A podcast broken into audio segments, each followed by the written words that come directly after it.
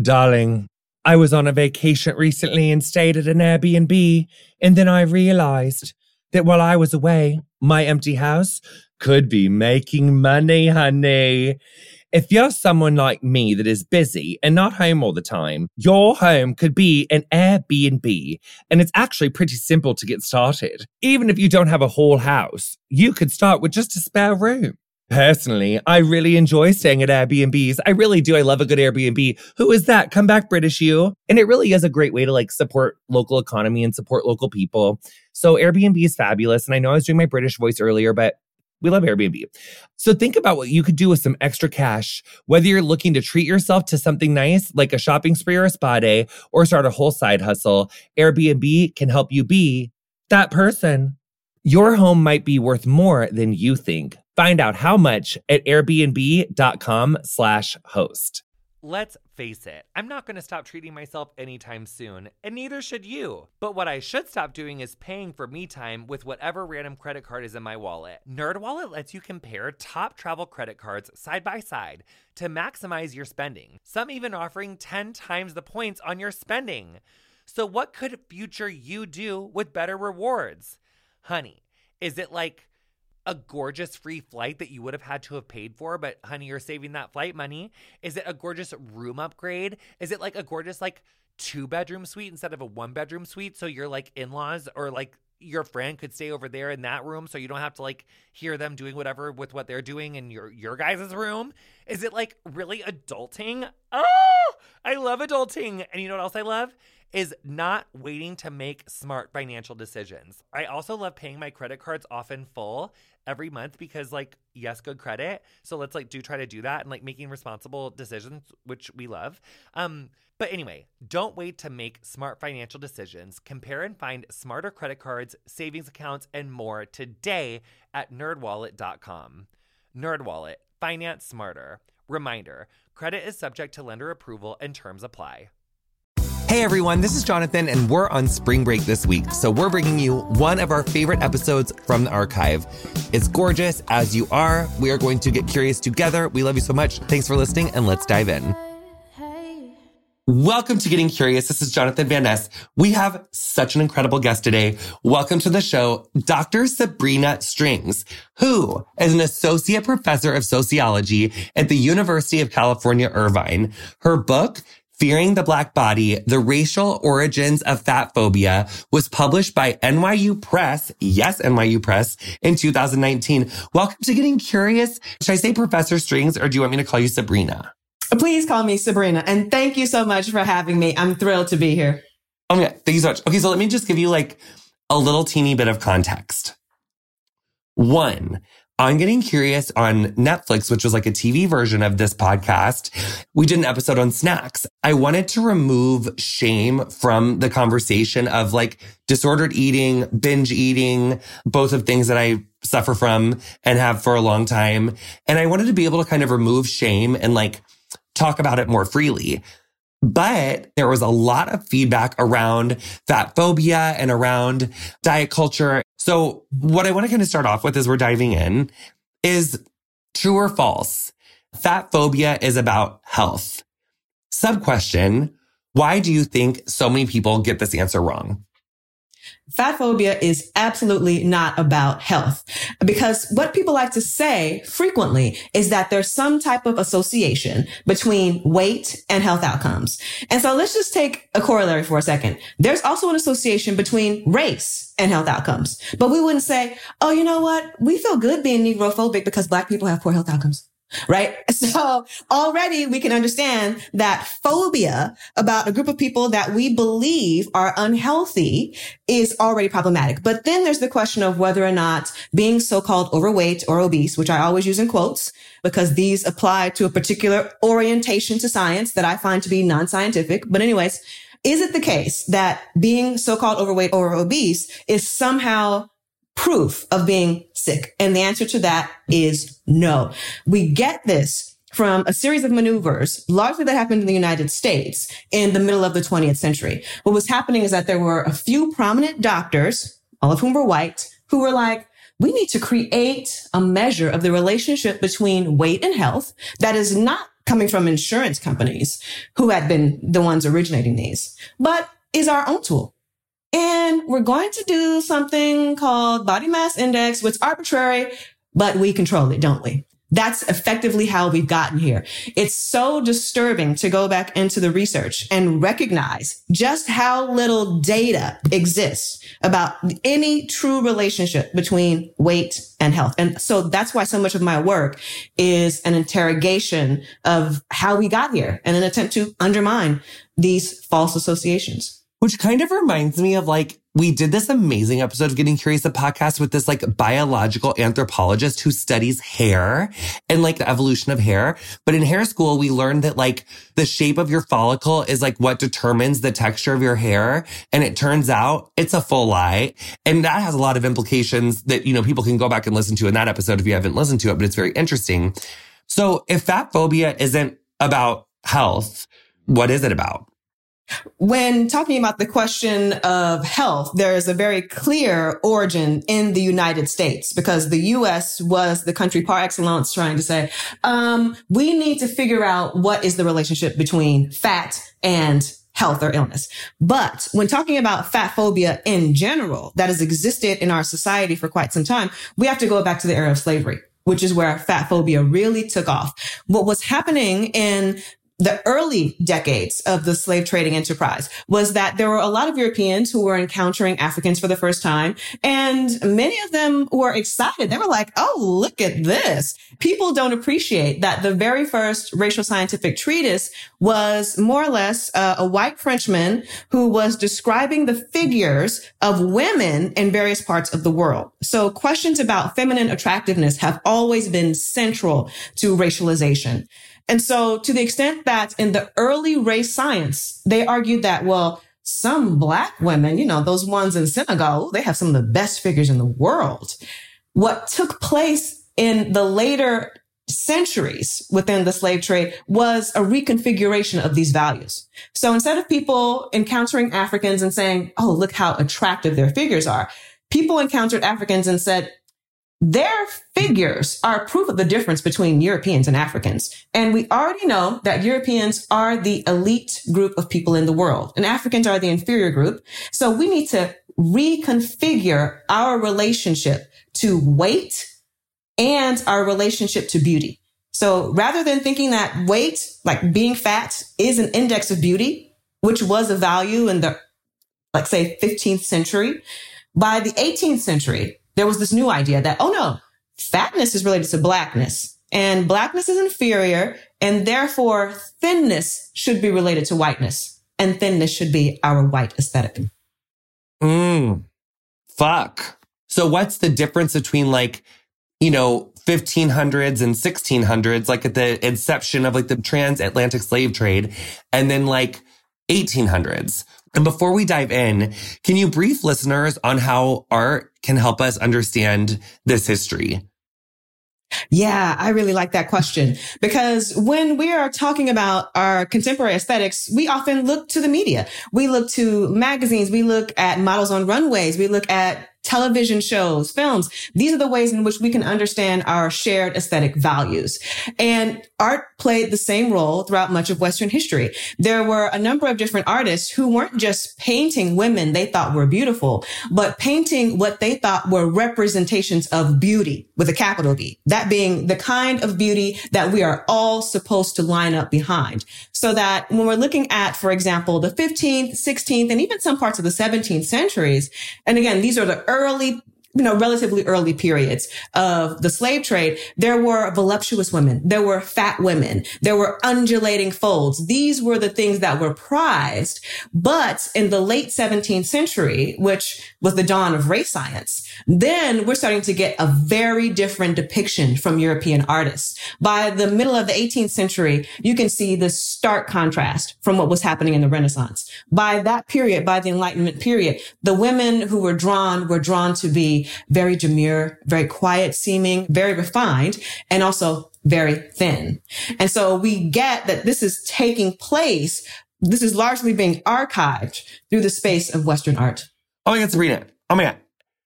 You're like lighting my world up right now because it's like, it's so true. Like you think of those images, like those Botticelli images of like, you know, exposed breasts, like beautiful, like full bodies, like there's no shame. It's just like, you know, naked and stuff.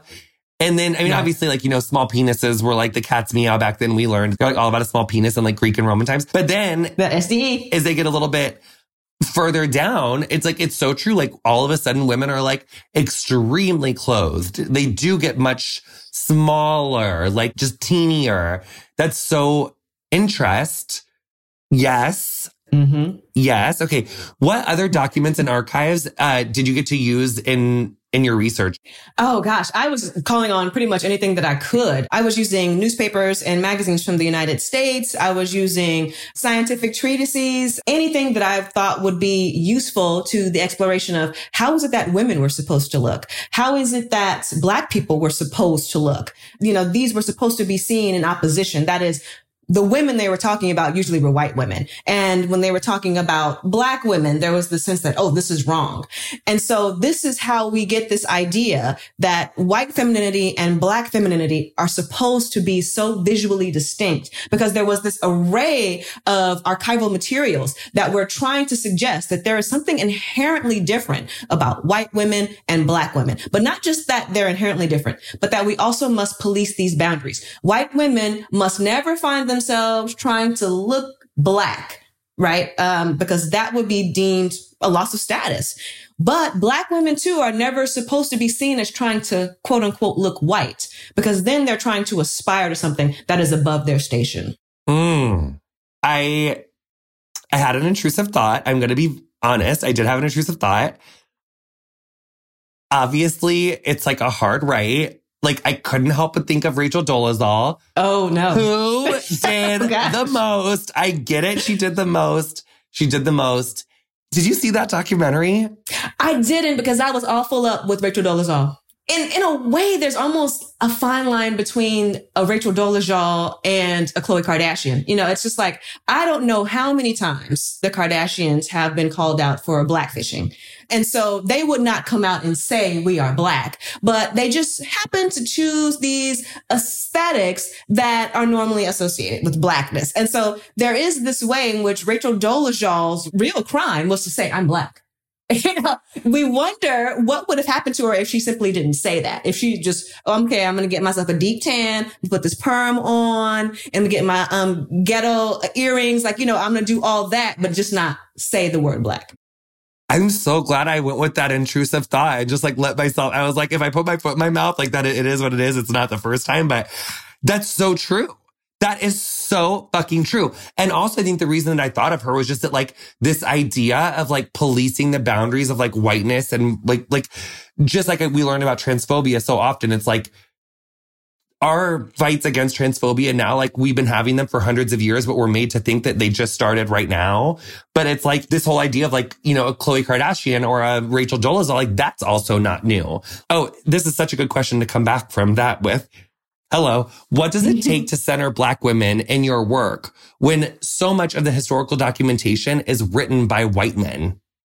Oh, gosh, that is such a fruitful question, because when I started to decide, okay, I'm going to investigate how Black people felt about this, I was like, oh, there's no archives that I can turn to for that. You know, of course there isn't. There was this entire politics of trying to keep Black people illiterate. So Black people did not have access to the means of publication. So what I could find was largely things that were either written by white men about Black people or written by white women about Black women specifically. That was another important finding, because so much of what had been talked about in the 80s and 90s about the slender ideal was white women responding to the demand that they be slender and that it was a gendered issue and women's oppression. And I'm not going to suggest that those things aren't true, but given their racial privilege, they were ignoring this huge history of the way in which their very ancestors were also using the thin ideal to prove their superiority to Black women. And so there is this way in which a lot of what I'm able to describe are the racist forces imputing on the Black body without really being able to describe how Black people responded to this. And so the last thing I'll say is that because so much of this conversation was taking place in elite white spaces, I also found that there are a number of white folks who were not talking about it in the South. So take a minute to think about that. That is to say that a lot of the racist productivity as it surrounded the policing of body size was taking place in so-called liberal spaces. Yes. That's another thing that I think for me is like, I'm from like a rural city in Illinois, but like growing up in the late 80s, I was born in 87, graduated high school in 2004. But as a much younger kid, I remember like when I started to learn about like slavery and segregation, thinking like, oh, well, this is Illinois. So like we were actually like, fighting for the North. So like we didn't do that up here. So like you fucking like busted hags down there, you know, being all racist. That must have been, y'all were fucked up, but we didn't, you know, but then I, you know, I get a little older and I realize like, oh, segregation was in like the continental 48, didn't matter where you were. And like people were investing in slavery in the North and in Europe, like we're holding up these systems like from all over the place. And so like the indictments, like I'm just not surprised to hear that. And it's fascinating that the mental mechanics and the mental gymnastics was taking place in liberal cities, but then like the actual like carnage and violence and, but also that carnage and violence and death was happening in the North too, because they were like, you know, capturing people and like, you know, being all fucked up. So it's like, it's just, I hate it here. And you know, whatever. It's whatever. That's so problematic. But I love the way you put that. It's true. There were different types of violence that were taking place in the South and the North. We hear all the time about the violence of slavery, what was going on plantations, but we don't hear enough about the violence that was going on against Black bodies in the North. And there's a study that just came out today in the Washington Post that there were something like 70 Harvard officials who owned slaves. You know, it's like, you know, what does it mean that some of our revered institutions were also implicated in some of our more shameful institutions? And then there like continues to be no like accountability for that. So when you were talking about the white women that wrote about Black women, was that like just like OG Karens, just like OG like Lauren Boebert, like Marjorie Taylor Greene stuff? It was a difficult thing because, you know, a lot of what survives are the speech of elite folks. So, you know, definitely there were those white women who resisted the slender ideal. Some of them were also abolitionists. And so there are certainly those white women who are like, wait, this is wrong and we need to counter this. But I don't think so many of them during the early 19th century, which is largely when these magazines were popular, were resisting it on racial grounds. They would have resisted it on the grounds of humanism, but they would not have said, hey, racial hierarchies are wrong. That's what's so, I suppose, insidious about these forms of quote unquote science, race science and obesity science. They're trafficking in this very same problem, which is that people can recognize that something is wrong here, but they don't often get to the root of the problem. And racialization is at the root. Okay, so yes. You mentioned earlier about like the Enlightenment era. So like what time frame does that put us in again? Like the Enlightenment era? So we're looking at the long 18th century. Do you guys remember that episode when we learned about what the long century means? We learned about that for the George and England one because I was like, what's the long? Oh my God. Yes, I love history. Okay. Yes. Obsessed. So when we talk about like the Enlightenment era, it's like the long 18th century. So it's like right before the 1700s start until like the 1680s to the early 1800s. So in that era, as we, you know, arrive to the Enlightenment era, the ideas around fatness are changing. How is fatness seen and understood like between men and women? Yeah, that's a crucial distinction because in fact, it was men's bodies who were regulated first. Which is to say that it wasn't the case that so many men were being shamed on the streets the way fat people would be shamed on the streets today.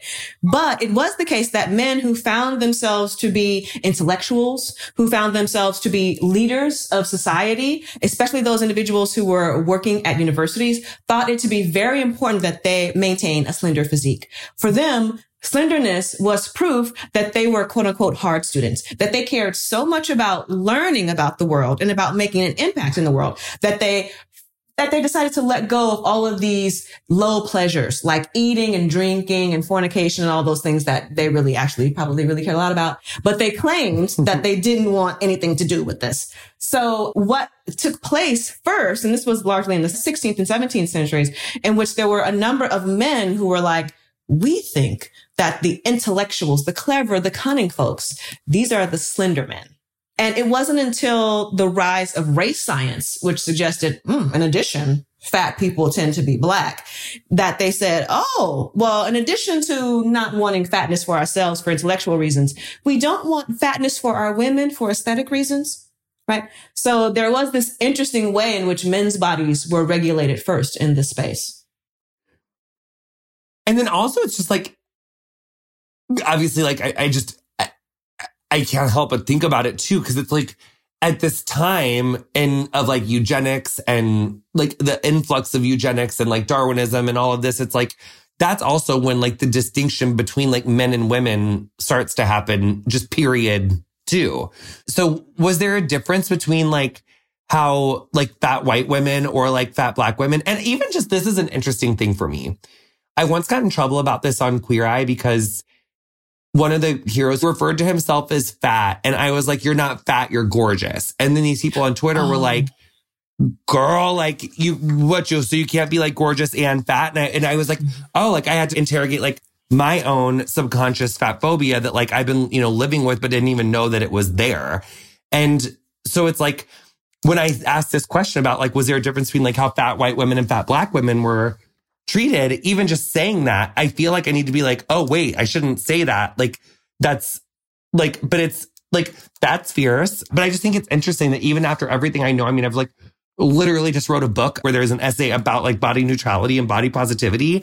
I still feel this like knee-jerk reaction to like worry about after I like just feeling like fat as a derogatory word. Like this learning is in me so deep and it is so hard to like farm it out because you just get I get so defensive about it and just so like worried about it. It's still so in there. So anyway, back to the question, was there a difference between how fat white women and fat Black women were treated in the Enlightenment era?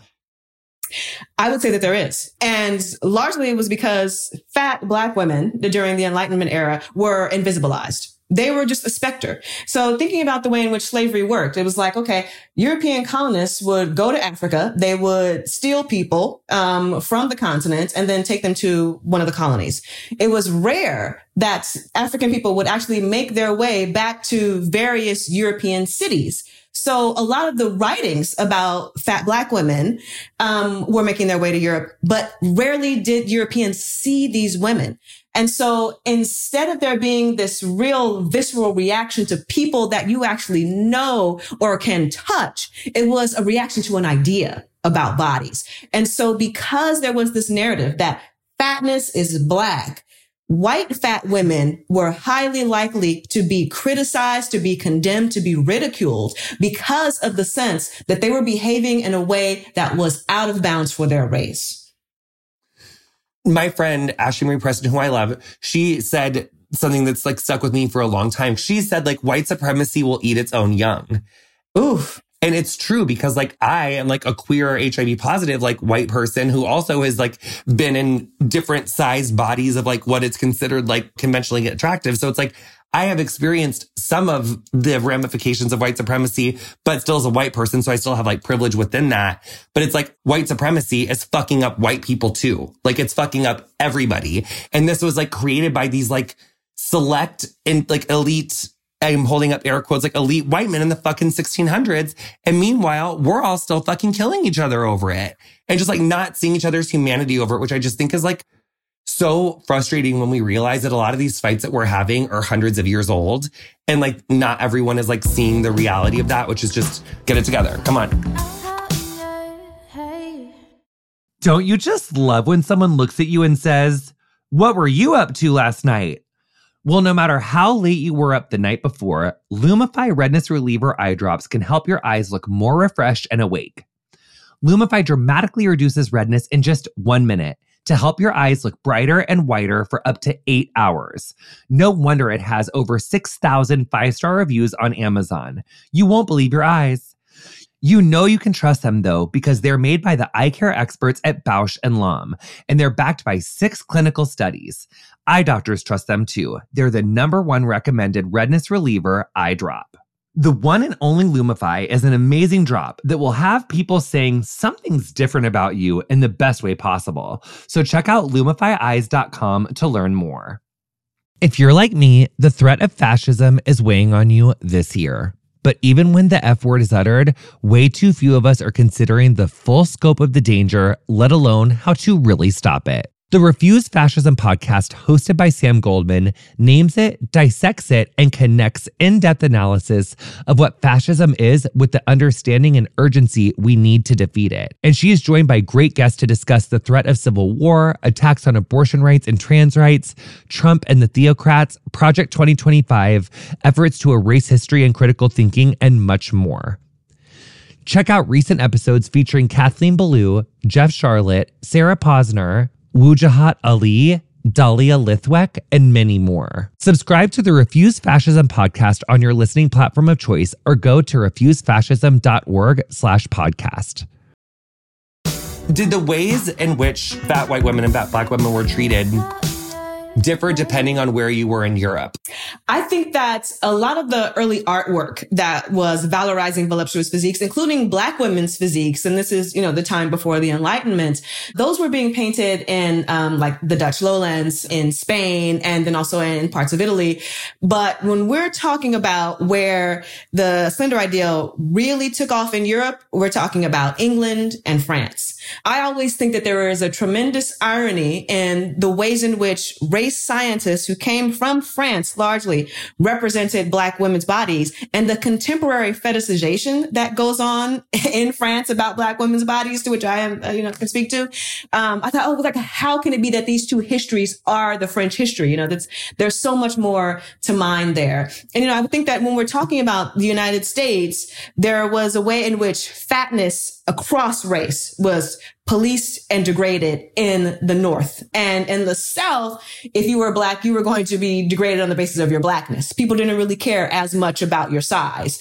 And also, if you were a voluptuous white woman in the South, you were given more room to shine. I want to say in the early 20th century, there was even this territorial battles that were going on within white America. They were we got our Tennessee beauty and look at this figure, represent. And then they would be but then our New York beauties look like this. And this was the whole debate about who were the true American beauties. And as you might expect, the beauties in the South were thicker than the beauties in the North. Mm. So as we get out of the Enlightenment era and also through the Enlightenment era, 1600s, 1700s, 1800s, there's cotton and there's sugar. And those two industries are really what's powering the economy of the 1700s and 1800s, and obviously race is really malevolently woven through that. How did sugar production and consumption shape ideas about fatness in the U.S. and in Europe in these 1600s to 1800s? Well, we have to keep in mind, even though sugar is ubiquitous now, sugar was a rare commodity throughout much of Western history. And so the way in which sugar started to really tick up in availability was through the slave trade. Obviously it was slaves in the colony who were working the sugar plantations and sort of cultivating it, and that crop was then taken to Europe. So that when sugar became widely available in places like England, there were a lot of people, thinking about the role of Protestantism and Puritanism in a country like England, there were a lot of people who were we do feel that you're eating in a way that does not serve God. And so, interestingly enough, there was this very clear religious regulation surrounding diet. And so one of the individuals who was prominent in trying to reframe the diets of English people in the 18th century was this Protestant by the name of George Shane. And his thing was, I am drinking far too much sugar-sweetened beverages, I'm having vertigo. My whole situation is messed up. What I need to do is get my life right. And she's I adopted a milk diet, no sugar, none of these types of drinks that are supposed to excite the system, just a very simple milk diet. right? Milk and seeds. Now that sounds disgusting. And yet it's supposed to work because now it takes you out of this, you know, investment in the oral appetites that are not for God and puts you more in a space of eating in a way that, quite honestly, we might today call clean. I could watch you do impressions of people from history. Like, it's really like, are you on TikTok? Because you need to be impersonating these fuckers on TikTok because it's really genius. So, okay. So there's like a religious context. So because, you know, it's so hard for people to realize like that multiple histories are happening at one time. Like, I'm so guilty of this. Like, I never realized that like the Roman Empire and the Greek Empire were like happening at the same time. And when I was like, what? So because American and European history is happening like at the same time in the Enlightenment period and then after that, I mean, obviously America wasn't called it yet, but like all these histories are happening at the same time. And we've already kind of talked about it a little bit. We've talked about how like at this time of like the, you know, early 1900s, the US is getting like Tennessee bells are like this and Georgia peaches are like that. And the New York ladies are like this. So they're already kind of getting their idea of like, you know, regional beauties and like, but like, why the fuck have we always been doing that to women? I guess is one question. It's like, you know, being like, because like, do we have like, this is like what our males look like in New York. Like, look, the dick size in New York. Look at the, look at the pecs over here in Missouri. Like, look, like I just, why, which I would have much more, you know, I would have gone to that show. Like, that's what I would have been into, you know, like, I mean, just like a really like hot, sexy, like Mr. America, like, okay. Oh, you know, but maybe not in the, it would have been, I'm sure it would have been way too, whatever, so, focusing. What about magazines, honey? Because you were saying, we were talking about art and like the Enlightenment period. And I almost feel like the art and like the way that that art was kind of like, you know, stored in history, like that was almost like the cover of like Vogue and Elle and Harper's Bazaar, but just back then, like those are like the idealized versions of beauty back then. But then we actually got like magazines and print that started to do that like later. So what role did magazines have in like creating this like American beauty standard as we get kind of like out of the Enlightenment period and more into like contemporary history? Magazines played such an integral role to the dispersal of this ideal. So keeping in mind that when this started, there were just a couple of people either in the colonies writing about what they supposedly saw amongst Africans or Europeans who had never been to Africa at all, but had received these reports from the colonies and decided to reproduce them. So a lot of it was just hearsay. But once this kind of notion made its way into magazines, it proliferated rapidly.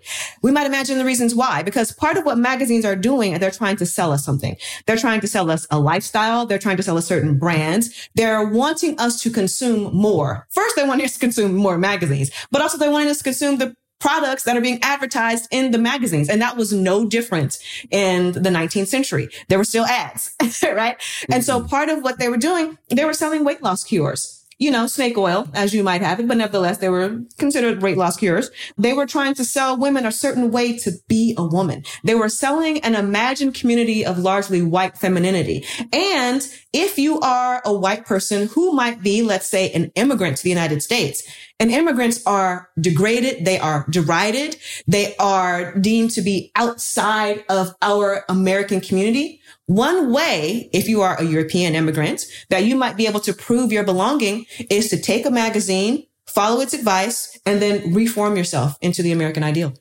Right. And I feel like that was really romanticized. Like, it's a sign of respect if you come to the country and learn its language and like assimilate. I feel like I read stuff like that in like social studies and I was like in third grade. Like, I feel like they teach you to think that that's like fierce when you're like a little kid, when really it's like, wait, why can't people just like be themselves and stuff and like, you know, wear their clothes and like whatever. Like, I mean, it's also possible to be bilingual. Like, why is, you know, we're always in making people pick.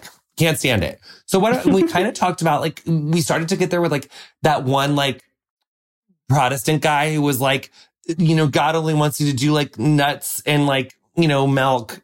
Gross. So what's the connection between like fat phobia, chastity, desire, like indulgence, greed? Like what are those like religious implications of like the history of fat phobia? Yeah, I really enjoy that because it gets at the heart of what was really so terrifying to a lot of the Europeans who are attempting to manage usually other Europeans' bodies, which was the idea that if you want to be a holy individual, you need to be removed from concerns of the flesh. And concerns of the flesh are undeniably, we need to eat and we need to get it on, right? We cannot maintain our population if we are not fed and if people aren't getting busy. But what they were saying as Christians was like, okay, we know this is necessary for procreation, but we don't want people to enjoy it. And so to the extent that people are spending too much time enjoying what they are eating or too much time enjoying sex, they are not serving God. So there is a very clear and important role in all of this that religion has played, and under, I think, explored role, because there's a way in which we talk about religion today and it seems like something that like old fogies did back in the olden times, but we forget that this country was founded by Puritans and we have not discharged all of our Puritan ways of being.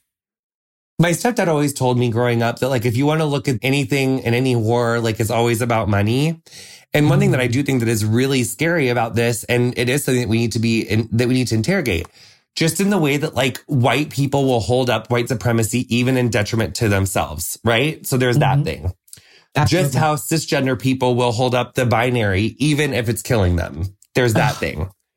Absolutely. When we think about the role that religion has played, if you look at Roman Catholicism, corruption and like staggering greed is like has been interwoven with the Roman Catholic Church from the very beginning. Then you have the Church of England. Then in the US, it becomes a much more sinister thing, as we realize now, because like there's tax exempt status. So it's like the more that you can keep like morality tied to your faith, tied to religion, and then use that as a mean to like control people, to extrapolate their money from them. Like that's a thing. Like it keeps power where it is, and it like prevents like the transfer of power. I'm just observing. Just brainstorming. Mm-hmm. Okay, so as we come into like the implications of this long history of fat phobia, what's at stake for Black people that are facing fat phobia today? And how have these perceptions of fat phobia extended beyond food for Black people today? Yeah. So when we think about the history of fat phobia, what we have to acknowledge is that there's so much condemnation that's going on right now in the United States surrounding fat Black women, because there is some sense that fat Black women are somehow a burden on the public health. Now, that's absolutely false, because it relies on these, again, BMI biomarkers that were created by a couple of white guys in lab coats. So it has nothing to do with the actual health outcomes in communities of color. But because of the way that aesthetics work, because it's so visual, people think they can take a look at a fat person's body and then assume that they know about their health status and then make judgments about their behaviors. Okay, well, we assume as a society that they must not be eating right. They must not be exercising. Why don't they just go to Whole Foods? I actually had a conversation once where someone was like, but these Black people could just eat at Whole Foods. I'm like, do you know where Whole Foods congregates? Because as far as I know, Whole Foods congregates in wealthy, largely white areas. So it's not as if people can just get that food. But also like you can get fat as fuck at Whole Foods. Like, and there's that, right? Like you can, like I'll eat like 27 pounds of mac and cheese at Whole Foods. Like yeah. I'll freak out on some like Uncle Eddie's like vegan cookies at Whole Foods. Like there's like 1,500 calories in there and I'll eat like 6 bags and not blink. So like get out of my face. Exactly. Like allow people to eat the way that they want to eat and don't make assumptions about where they've gotten their food, how much food they've eaten, how much like, you have no idea. You have literally no idea. And this is what Black people are facing all the time. And so as a person who is Black, but also is a straight-sized ally. So in that way, I have thin privilege. I feel like it's so important that I continue to speak out about the way in which this impacts the Black community and individuals who are most marginalized within it. Because there's always some assumption that, if we could just educate Black people, we just teach them how to eat and exercise, we will eradicate health disparities. I'm like, that is incorrect. That is not the problem. The problem is twofold. Largely in Black communities, there is a lack of resources. So that's first. So that even though, for example, we may not expect there to be a Whole Foods, frequently in a lot of Black spaces, there isn't a grocery store at all. There's a convenience store. Okay. So if you don't have access to fruits and vegetables, how is it that you're supposed to be eating healthy?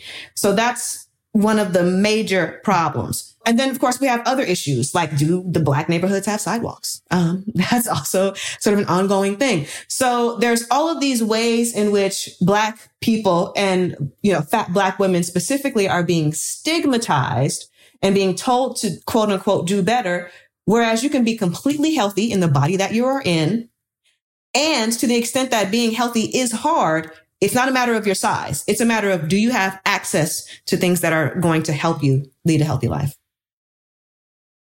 So, yes. I also feel like yes and yes and yes. And then, so what about this part though? Because like, my brain is like spinning because it's like, it's so hard because it's like, this subject is so intersectional and it's so layered and it's like just hard to like keep it all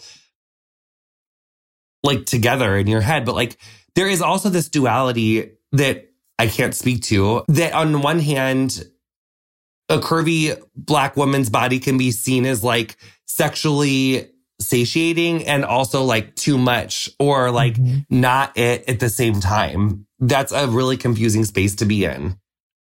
It really is. And I would suggest that people take a look back at the Sir Mix-A-Lot video, Baby Got Back, because if you can believe it, I was actually bold enough to use that in one of my defenses as a graduate student, and my committee didn't know what to do with it, even though I loved them. They were like, what is happening?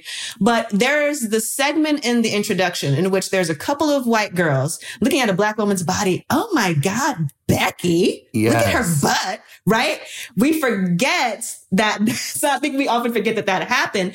But what this speaks to is that there is some way in which many folks in the white community like to say, oh my God, Black people's bodies are about excess. And then, you know, only what, 20 years later, people are like, yes, how do I get a butt like that? Mm-mm-mm. So, I mean, obviously there wasn't some revolution that took place between 1991 and 2011 or whatever. What happened was that people were starting to acknowledge that we've long liked butts, you know, women like butts, men like butts. We need to stop pretending. But the pretense had to do with whether or not it was racially appropriate. But then once we started to see a little Kim Kardashian with a butt, people were like, oh, well, me too. I'll get some of that. If you follow me on socials or listen to Getting Curious and Pretty Curious, then you'll know I've been on a real makeup journey over the last few years. I've especially been enjoying a more colorful eyeshadow moment, and I've been loving incorporating Thrive Cosmetics' full line of makeup into my routine. With clean, skin-loving ingredients, their foolproof products make it easy for any skill level to apply. One thing that's really major about Thrive is how much they're prioritizing giving back. It feels good to know that when I support Thrive, Thrive turns around and supports the communities around them too. I also love that their high-performance formulas are certified 100% vegan and cruelty-free and have zero parabens, sulfates, and phthalates. Refresh your everyday look with Thrive Cosmetics, luxury beauty that gives back. Right now, you can get an exclusive 10% off your first order at thrivecosmetics.com/curious.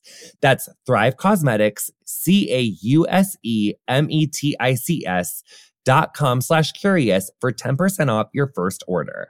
They always say trust your gut, but one time my gut told me to bleach my eyebrows, and that was fashionable, but not widely well-received. While probiotics can't help you with most of your gut decisions, it can give your gut a little bit of support. And Ritual has your back.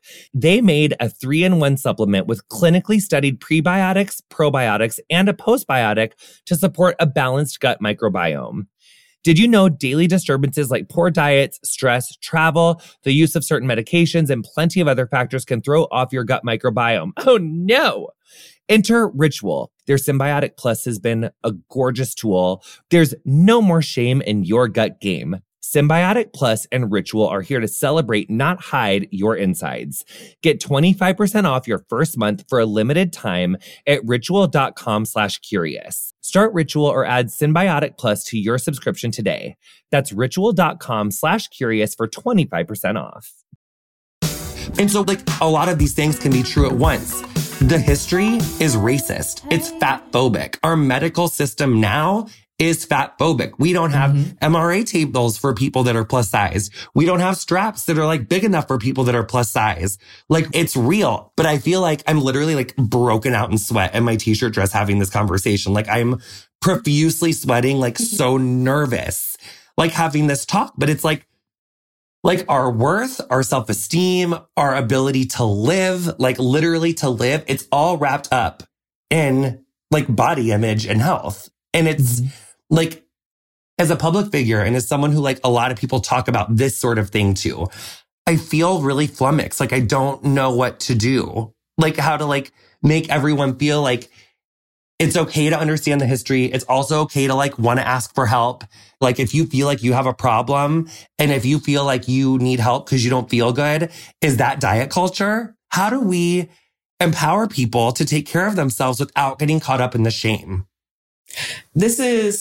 I think this is one of the crucial issues, and it is such a difficult thing to navigate because we have to acknowledge that even though there could be those relationships, the difficulty is that the doctors always want to talk to you about weight first. And so that is why we really have to rethink the way in which we're doing medicine right now. I've spoken to a lot of fat activists and I've learned so much from them. And one of the fat activists I talked to right after my book came out is a queer person who told me that their wife was recently interested in losing weight, but their wife was afraid to talk to them about it because they thought, oh my gosh, I know that you are a fat activist, but I'm a person who thinks that I could probably reduce my, let's say, knee pain from this activity. And I thought that this fat Black queer person's response was excellent to their partner because what they said to their partner was ultimately, I love you and I support you for what you want to do. And I think that this might be one way in which we can think about this. It's not about all of our society telling everyone what they must weigh. That's the fat phobia that I think we can all agree is problematic and we need to move away from. But there might be individual people who have their own reasons for wanting to think about changing their body size. I mean, so that's where we can say that they have the right to investigate other options for themselves that don't come from the outside community telling them how they need to look and what they must weigh. Mm. So it reminds me kind of what my friend Alok says about like, it really comes down to like how an individual speaks for themselves and how we like talk to a group of people and like trying to titrate that out. But that sometimes is like really confusing to do. Like as a storyteller, sometimes it is like, what's yours to tell, what someone else's to tell. Like, it's just, it really is just like a confusing thing. And I think that, you know, I don't want to be thought of as like fatphobic. I don't want to be thought of as transphobic or like racist or like whatever. Like at the end of the day, it's like everyone wants to like, we all want to be like loved and like feel like we're good people. So like, I don't think anyone's like trying to be fatphobic, but it's like, we are just so quick in this world of body positivity, body neutrality, like of having these conversations. And I think the other thing that I have to remember is that like hurt people hurt people. And when you are like, when you've been hurt and when you have like taken on all of this shit from society individually, and then when you do maybe go out to like express your hurt, like when I feel like I've been fucked over, I call her Vanessa. Vanessa comes out. She's like my little internal Erin Brockovich. She's like, Miss Perez, I brought this water special from Hinkley for you. And I hope you fucking die after drinking that hexavalent chromium, bitch. You know, it's like, I'm so sorry. I didn't mean to. You know, it just came out. But that's the thing is I just think that it's like, I think one thing that I want, my goal is to be able to like talk about these issues with like out breaking into like a head to toe sweat without questioning if like I'm a bad person for having these questions. Are like no one's a bad person. Well, some people are bad, but most people aren't. And we're trying, I think everyone's doing their best. And if we can like try to give each other the benefit of that doubt, I think it makes these conversations like more healing for people individually when they have them. Yeah, I think what we're trying to move toward, at least it seems to me, is a situation in which we do not automatically assume weight is a problem. You know, that we don't look at a person and judge them based on their weight. So I think that that is the liberatory move that a lot of people are attempting to make. But within that, that's not to say that everyone must always stay exactly as they are. Like, we still have liberty. There are going to be different people who might want to change their weight. Maybe they want to lose weight. Maybe they want to gain weight. It's not for us to tell them they must never gain weight or they must never lose weight, because now we're trafficking in the same type of body policing that we claim that we want to move away from. Mm. So what do you think it'll take to dispel the racialized fat phobia? For me, one of the first places that we need to begin is this whole conversation about quote unquote obesity, because I cannot tell you the number of times I'll be listening to someone and they're talking about fat people in a fat phobic way. And then they're always sort of take the defense of, well, obesity is unhealthy. And so until we can move away from these kinds of claims, the individuals who want to be fat phobic will always have fuel for their flame. So that's, to me, that's the very first step, just because of the imminence of medicine. And let's get into that for 1 second. Yeah. Because obesity, I think one of the reasons why people are so mad about that word is it's like on that BMI scale, wherever it says like, oh, if you start here and you end here, and that means you're considered, you know, obese, it's labeling a whole bunch of people obese that in reality aren't standing at harm for like the real harms of someone who like may need to have that individualized conversation with their doctor. You know what I'm saying? Like some people may be like, you know, a different size or whatever, but they're not in harm of like a cancer or heart disease or stroke or high blood pressure, because maybe where they come from or their like their biology, they are fine being at that weight. And it's actually like not overweight in their biology, but their biologies weren't even really studied accurately because of the history of education, you know, and the US, Europe, the UK, it was like only white men doing these studies for so long. So like, we just haven't had like an accurate way to like individualize this BMI thing. Is that a fair way to say that like, that's what's so irritating about like this obesity conversation is that like that index isn't a clear representation of everyone? That's one of the major problems, because the population that it can best describe is white persons. And even there, it's making a tremendous number of mistakes in miscategorizing people as unhealthy who are just fine. And I think here is another way in which we know that the so-called obesity discourse is bullshit. Obesity is often used as a predictor of other health outcomes like diabetes or hypertension, but sometimes obesity is used as the disease itself. How can a thing be both a predictor of disease and a disease? It's just like we want so badly to have a way to remind people not to be fat that we're just going to put it at any end of the equation that seems right. And we can see this in so much medical research. We can't claim that the cause and the effect are the same. So what we need to start thinking about instead is looking into people's genetic profiles, family histories, understanding their neighborhoods, understanding the role of structural racism, sexism, homophobia, transphobia. All of these things are having tremendous negative effects on people's health. These are real predictors. And so instead of focusing on like, how much do you weigh? Let's look at what are all the things that you're living through and how can we actually provide resources to help you? Yes. Because I remember being like 12 and the doctor telling me I was obese, like on the BMI scale. What? Oh yeah. And I remember him saying that to like me in front of my mom and like me being like just so traumatized, like not... You know, so it's like, it's just, it really is such like a massive problem. So who's doing that work? I mean, you're doing that work. You're doing it right now. You did it in your book. Because people a lot of times say to me, like, how can I be a better ally for the trans community? And like, I always have like a myriad of advice for that. So how can people be better allies for the fat community?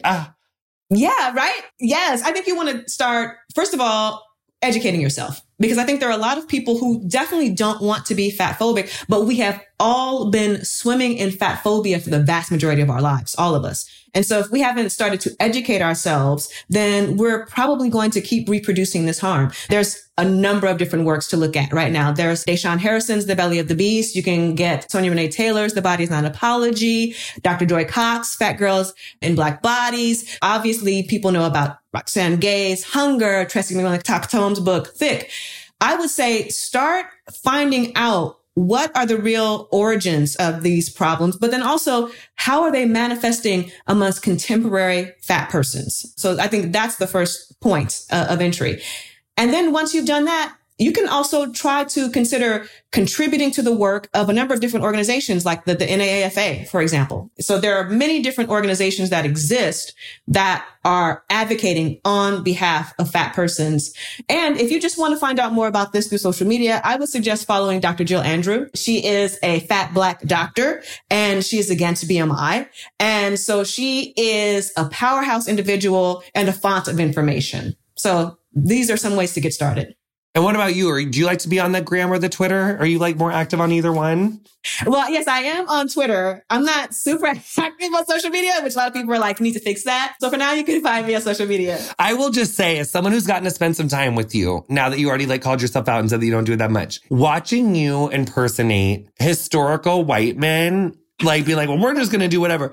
No, like the angle of your camera right now, I don't know if you can like see it, but like it's no, like you need to like set up the phone, have it be kind of like below you so that you could like, that was like genius. It's so funny, you know, and you actually have like a major like comedic timing to it, which you can also like, you can, I think there's like I feel like I'm sensing like a TikTok. I think you need to hire like a TikTok consultant or something. Cause I think that you could really be like that TikTok star who like literally, what if you're the one who does it? Like, what if you're the one who like literally dispels racialized fat phobia, period? Like, what if it's you?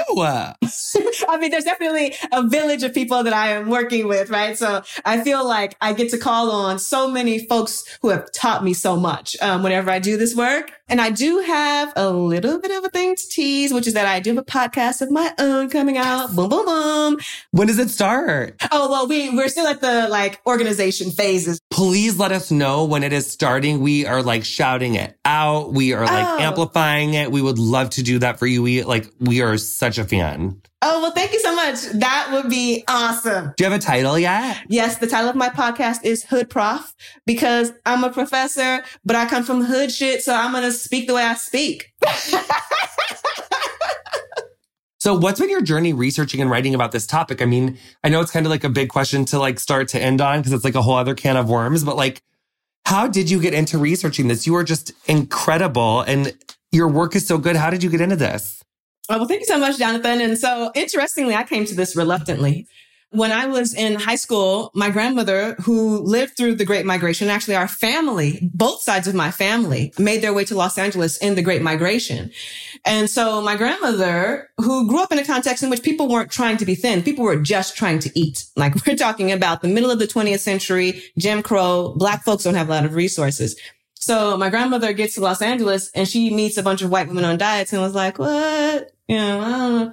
And then so when like I was in high school, it was in the 1990s, she would like constantly try to pull me into conversations about this. And, you know, I remember I'd be like, what? I don't know. Can I get a cupcake? Whenever she'd bring it up, I don't know, grandma, can I get a cupcake? But, you know, over time, I reflected on these conversations because I was like, oh, I think she's hitting at something that people haven't really taken up. And when I was in my early 20s, I was working at a HIV medication adherence clinic.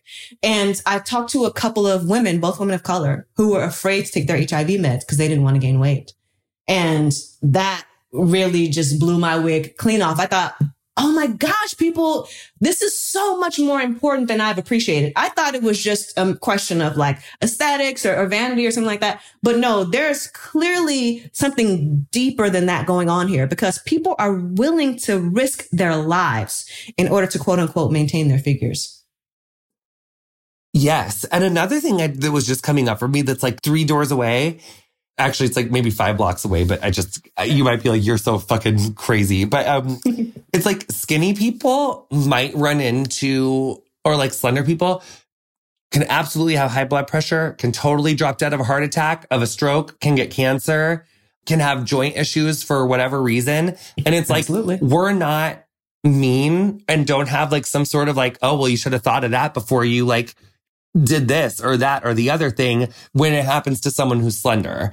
But if it happens to someone who's fat, all of a sudden it's like, there's this like cruel thing of like, well, you did that to yourself. And even with like slender people who smoke and stuff. Yes. I feel like it's less mean to that than it is to like, and it's like, why are we being mean to anybody who's having like a health issue? Like we should just do our best to make it inclusive. And it's like, fat folks are really having like the fight of their fucking lives to like get healthcare that sees them, serves them. And that's a huge issue. It's like, so I mean, maybe I was like a day late and a dollar short with that like observation, but just as we've been having this conversation, it's like, I feel like that's important. So you have a podcast coming out. Cannot wait. Hood Prof. That's what it is, right? Yes. Hood Prof. Yeah. It's so good. Again, it makes me want to slow clap every time I hear it. What's next for you in your work? So I also have a book coming out next year, contract already signed. And because I'm not so active on social media, I haven't even announced it there yet. So this is the first time anyone is hearing about it. I have a book coming out that interrogates the origin and practices of your fuck boys. Because guess what? These boys, let's not call them men, these boys are ubiquitous and we're all fucking sick of it. So they've been doing it for a minute? A minute. Yeah, we think of fuckboyism as new, but it just now got a label. But this has been going on for decades. And so I'm giving y'all a little history lesson again. But this time I'm telling you about, yeah, these boys out here. Oh my God, we got to have you back for that episode. What's the, what? This book is a lot angrier than the first book. So get ready for that. We love you so much, Sabrina. Thank you so much for coming on Getting Curious. I feel like we learned so much. We love you so much. And thank you so much for your work. Oh, thank you so much. This has been great. I've had a great time. You've been listening to Getting Curious with me, Jonathan Van Ness. Our theme music is Freak by Quinn. Thank you so much to her for letting us use it. If you enjoyed our show, please introduce a friend and show them how to subscribe. You can follow us on Instagram and Twitter at CuriousWithJVN. Our editor is Andrew Carson. Getting Curious is produced by me and Erica Getto with production support from Julie Carrillo, Chris McClure, and Erin McKeon.